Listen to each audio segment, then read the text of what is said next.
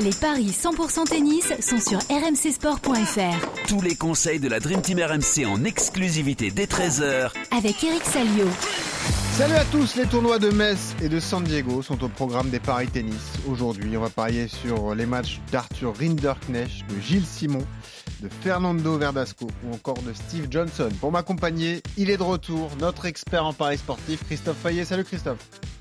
Salut Benoît, bonjour à tous. Et il est là comme toujours, et oui, qu'il soit à New York, à Quimper ou à Boulogne-Billancourt, il est bien là. Eric Salio, salut Eric. Alors, bonjour, mais Quimper, j'ai jamais mis les pieds. La question c'est est-ce que tu vas mettre les pieds à Londres pour la Lever Cup? C'est ça qui nous intéresse. Pour l'instant, c'est non. Ah, pour l'instant c'est non. Oh, oh, même pas un Eh adieu à Roger, quoi, c'est pas possible. Non, j'y ferai des bisous euh, à travers la télé. Bon, d'accord. Mais je suis sûr que je le, re- je le recroiserai très bientôt sur, le, sur, un, sur un tournoi. Je suis convaincu. Dans le Var l'été, là Ouais. Non, non, euh, Ah oui. je, je sais pas, nos, nos, gros- nos routes se recroiseront, c'est évident. Ah oui, il fera le tournoi ça. des légendes, c'est ça Quand il sera Ah oui, ça, consultant pour c'est sûr, ça. Ah ouais, c'est Ça, possible. c'est sûr. hein. C'est possible. Ouais. Euh, Federer en consultant, ça doit coûter un peu cher, hein, je pense là. Voilà. Non, je pense pas. non. Là, tu veux le signer, là, c'est. Ouais, falloir être costaud, là. Euh, Eric, on n'a pas été mauvais hier, hein. Euh, franchement, c'est du. Bon, c'est moyen. C'est pas exceptionnel, mais c'est moyen. On avait trouvé la victoire de Corda contre Gaston, et même si on pensait que Gaston pouvait lui poser des problèmes, et pourquoi pas lui prendre un set. Euh, on a fait confiance à Aslan Karatsev, on n'aurait pas dû parce que Sonego l'a battu en deux manches, ça c'est un très mauvais pronostic. On est remboursé sur Naomi Osaka, euh, puisque Daria Saville a abandonné. Naomi menait 1-0, donc ça compte comme une victoire, Christophe, ou non pas trop, non D'accord. Euh, et si en fait c'est pas terrible, parce que Brandon Holt, euh, que Eric nous a Ouais, alors, ça, survendu vous n'avez pas hier. été du tout, les gars. Ouais, bah écoute, ça fait 1 sur 3 On en a et un failli être bon. On a failli être bon. et finalement, on est mauvais. Comme quoi, Constant ça joue à- Lestienne, euh, eh ouais, qui l'a battu, donc Ça- Ça américain. s'est joué à deux points, puisque euh, il y a eu 5-7, 7-6, 6-3, je crois, de mémoire. Ouais. Ouais. 7-5 Et dans le non, tie-break. c'est. Ouais, c'est ça. Ouais. Non, c'est. Écoute, faut, faut être content pour Constant Lestienne parce que j'ai j'ai regardé et vous allez halluciner peut-être. C'est seulement sa deuxième victoire sur le grand circuit et seulement sa première de l'année. Alors qu'il est 75 mondial, c'est-à-dire qu'il a, il a collecté tous ses Bien points gagné sur challenger, là, challenger. Mais il a gagné trois cet été, ouais. Ouais. Et donc euh, c'est grâce à ça qu'il est monté. Et mais quand tu regardes, c'est son palmarès, c'était seulement sa deuxième victoire et la première, c'était en 2018.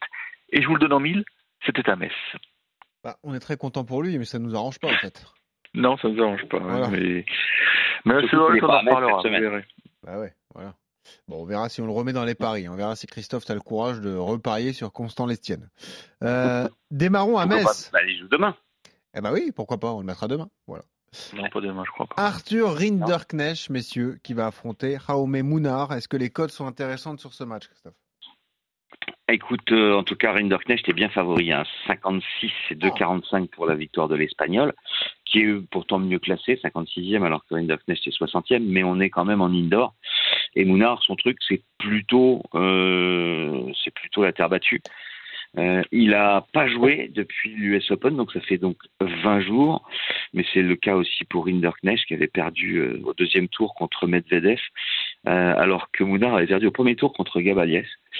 Son bilan de l'été est très moyen, puisqu'il a 7 victoires et 6 défaites depuis Wimbledon, en cumulant la terre battue et le ciment nord-américain. Donc déjà, il n'a pas énormément joué, et sa meilleure perte, c'est un quart de finale à Gstaad. Donc il n'y a vraiment pas de quoi s'enflammer pour Mounard, qui euh, arrive à avoir un bilan positif depuis euh, mi-juin grâce à la victoire à Perugia, à Pérouse, Ah. dans un challenger. Donc c'est vraiment moyen. Rinderknecht, c'est quand même un peu mieux, avec 70% de victoire sur les 10 derniers matchs qu'il a disputés. Euh, mais bon, c'est aussi parce qu'il a fait une finale dans un challenger à Vancouver.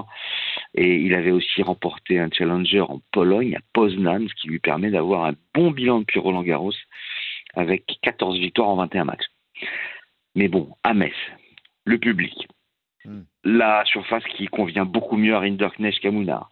Son service, cote 1,56, je joue le français, et j'envisagerais même le 2,70 à 2,25. Est-ce que tu es d'accord avec tout ça, Eric? Alors, je suis d'accord pour euh, la première partie, mais méfiance parce que Mounard, c'est un joueur qui, qui est très habile, qui, est- qui a beaucoup de toucher de balle et, et en fait qui, peut être très bon, un peu, enfin très bon, qui peut, s'adapter, je pense. Mais c'est vrai que je pense qu'Arthur a des fourmis dans les jambes. Arthur a des, a des fourmis dans les jambes parce que la semaine dernière, il a, il a effectivement il a porté le maillot bleu, mais il a joué que les doubles. Euh, il n'a pas été retenu en simple puisque Sébastien Grosjean comptait sur lui en double avec Nicolas Mahut. Donc, euh, va falloir qu'il retrouve les sensations de simple. Euh, bon, je pense qu'il est arrivé très tôt à Metz. Ils ont tous, tous dû faire en Bourg-Metz en, en voiture. Donc, il peut y avoir énormément de kilomètres, c'est pas très loin.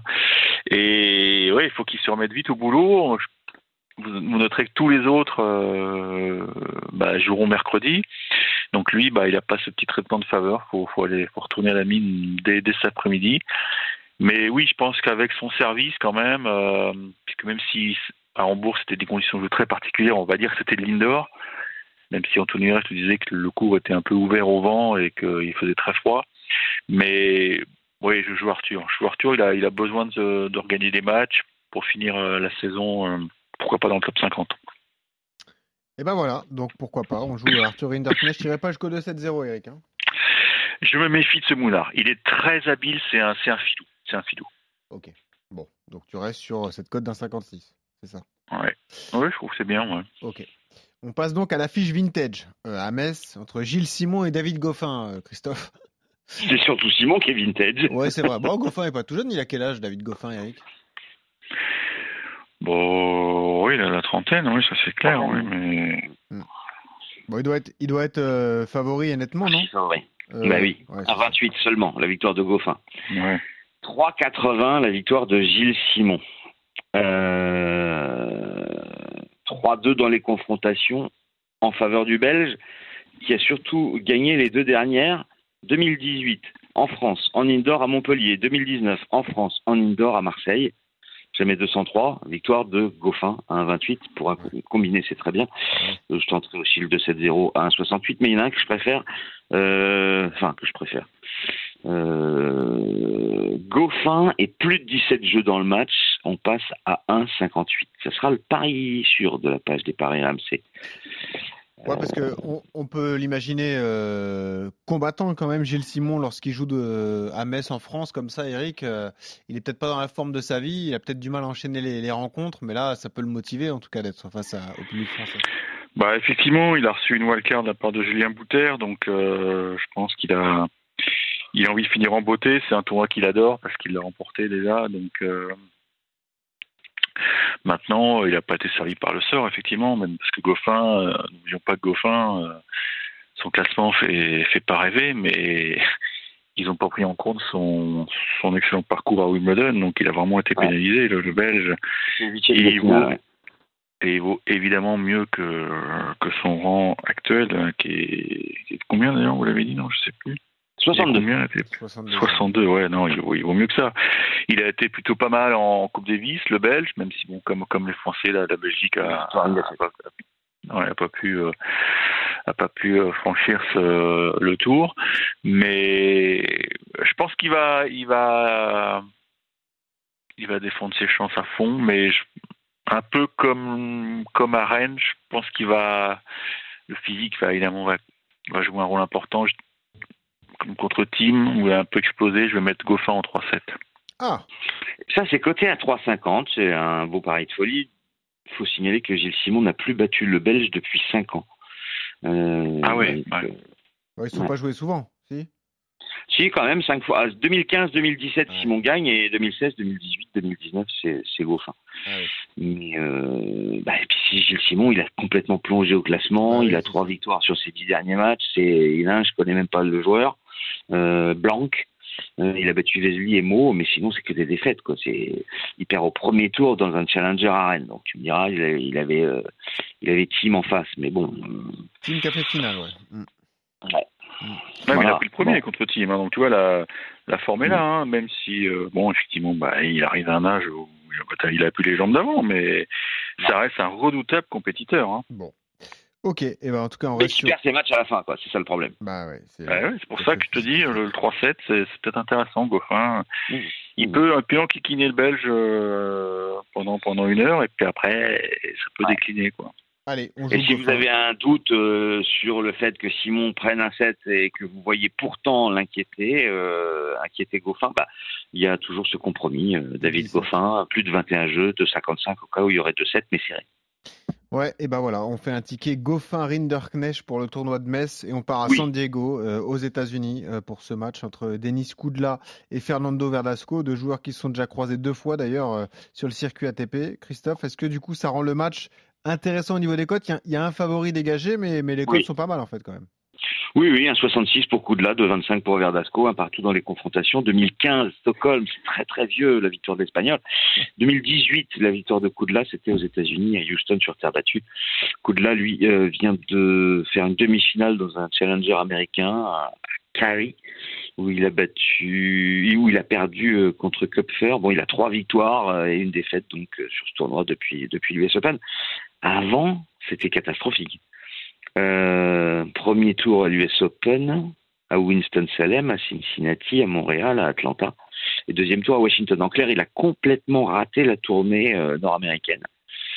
Euh, mais Verdasco, c'est pas beaucoup mieux. Il vient de perdre contre un Turc, Ouais. Kirchi. Ouais.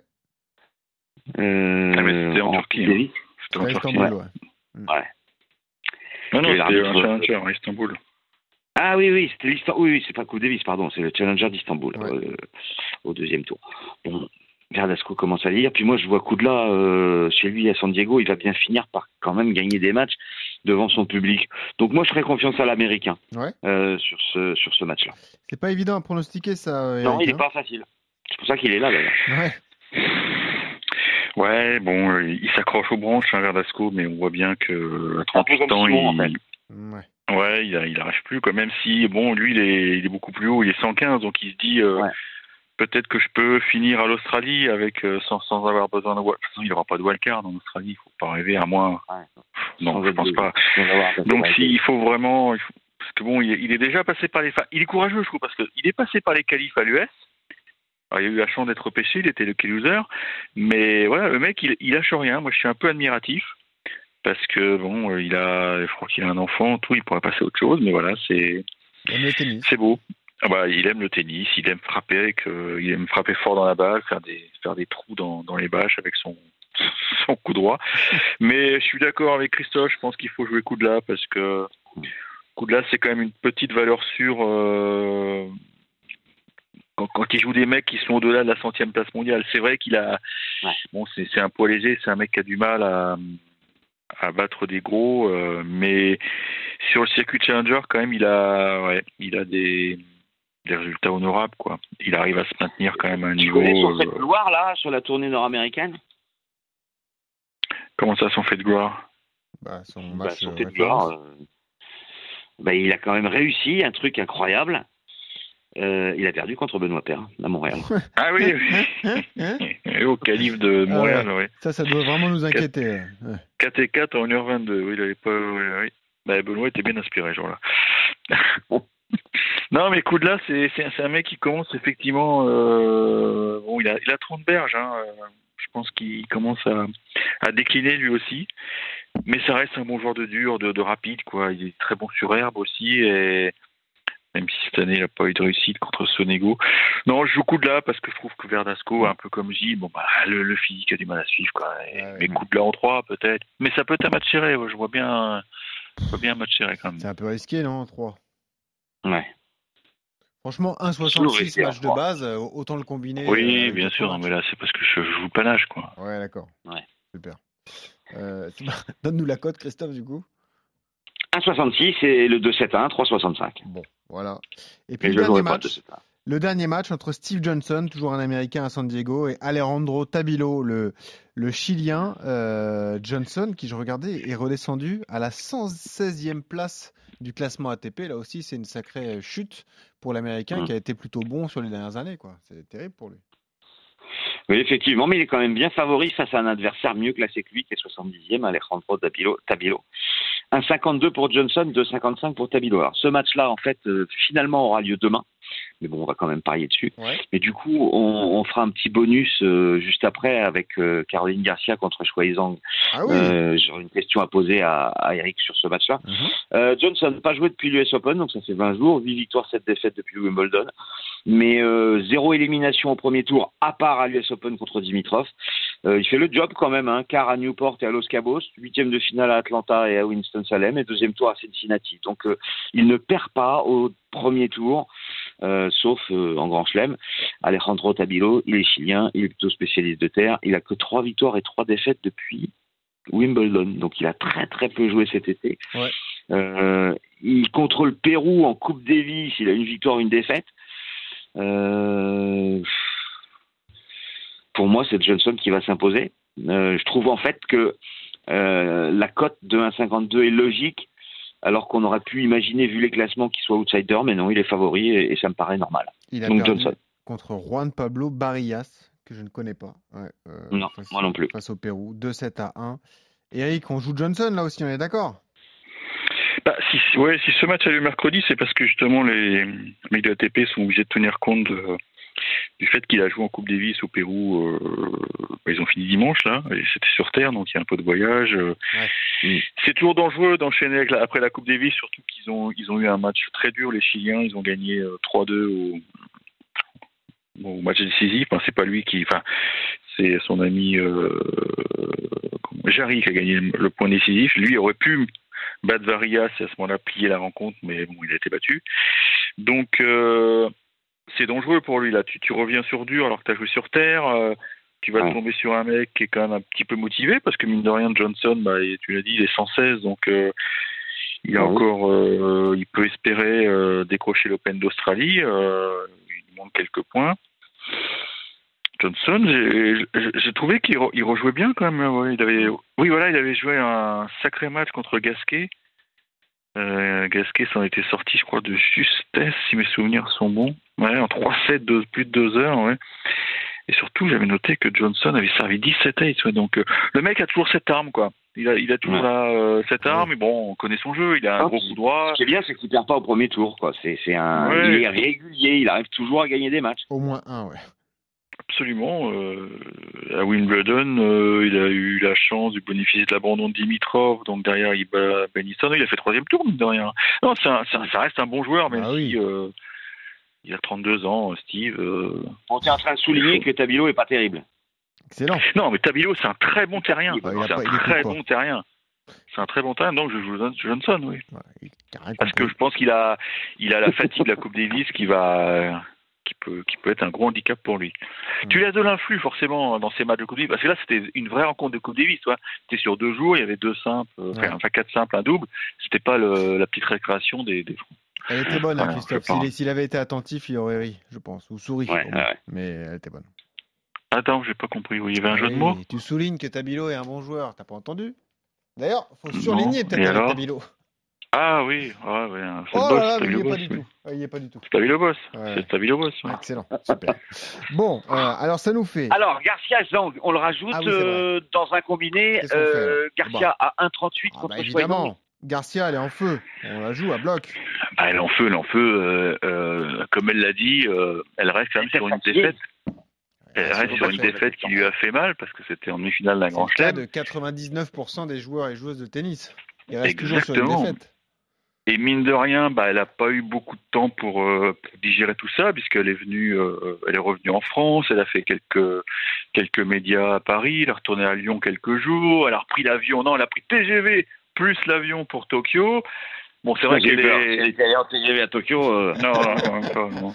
Donc c'est vrai que euh, elle a Ouais, la chance d'être bail. Alors est-ce que c'est une chance? Parce qu'elle va jouer une fille qui a, qui a joué tout à l'heure et qui est bah, qui est bien rodée aux conditions de jeu, mais j'ai envie de lui faire confiance parce que euh, y a une belle carotte. Hein, il lui suffit encore de quelques points pour, euh, pour sécuriser sa place pour le Masters, en sachant que Simona Alep est hors course puisqu'elle s'est fait opérer du nez, donc euh, elle jouera plus cette saison. Donc euh, la roumaine, on la verra pas. Non, je pense qu'il faut lui faire confiance. Traditionnellement, c'est assez rapide Tokyo. Donc euh, voilà, ça devrait convenir à son jeu. C'est une tournée qui On peut lui rappeler de bons souvenirs en plus. Donc, euh, Absolument. il Ouais. aime bien aller jouer en Asie.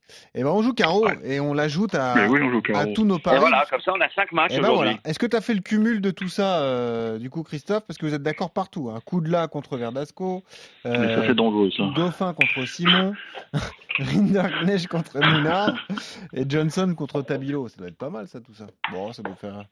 Allez, Je vais te dire ça tout de suite. au pifomètre, ça Les doit 5 faire- matchs, c'est 6,95. Voilà, Eric, pas mal. Oh là là, c'est parfait. Bon, ça vaut pas ma cote de 13 que Eh, j'avais tu mets passée 1000 la semaine dernière. mets mais 7000, c'est hein. Ah ouais, au météo. Ouais, ouais. Tu mets 50 euros, Eric? Non, non, 45. On va mettre 1000 euros. Bon, ok. Et si jamais ça ne passe pas, on vous Évidemment, mettra- c'est une boutade, hein, ne mettez pas 1000 euros. Non, ne mettez pas 1000 Non. euros, ou sinon on vous copiera le, le RIB, évidemment, de Eric Salio sur Twitter, donc n'hésitez pas. Euh, on aura tous les résultats demain matin, donc comme ça vous pourrez vous, vous régaler avec, avec Eric. Merci Eric d'avoir été là. Salut les gars. Merci Salut, Christophe. à bientôt. Salut, Et on se retrouve demain, on continue les paris sur le tournoi de Metz notamment. Salut à.